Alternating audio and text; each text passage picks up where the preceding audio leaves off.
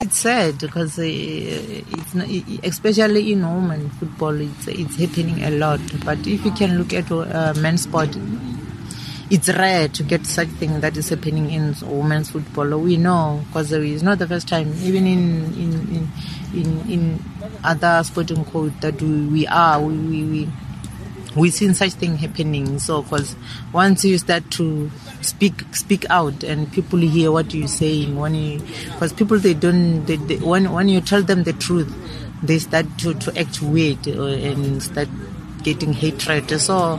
There is no way. If you, you speak up your mind, then everyone will know that this one because the way I am, for me, especially for me, they, know when I talk, I talk the truth. I won't lie.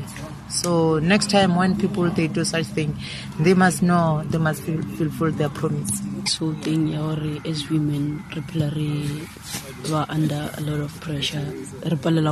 How we feel it needs to come to an end.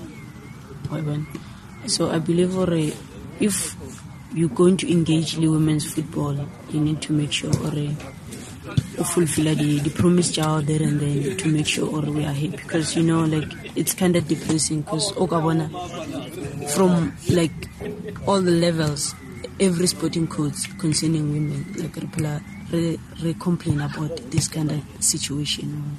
So i believe with this whole thing in yakarena as women we together and then we talk about this whole thing because it doesn't even I just about because o tlo bolela le one e ba eh wena o better than the other person. But then I believe if we stick together as women and we talk about these issues we come across now and then I believe we can fight this stigma. We face them every day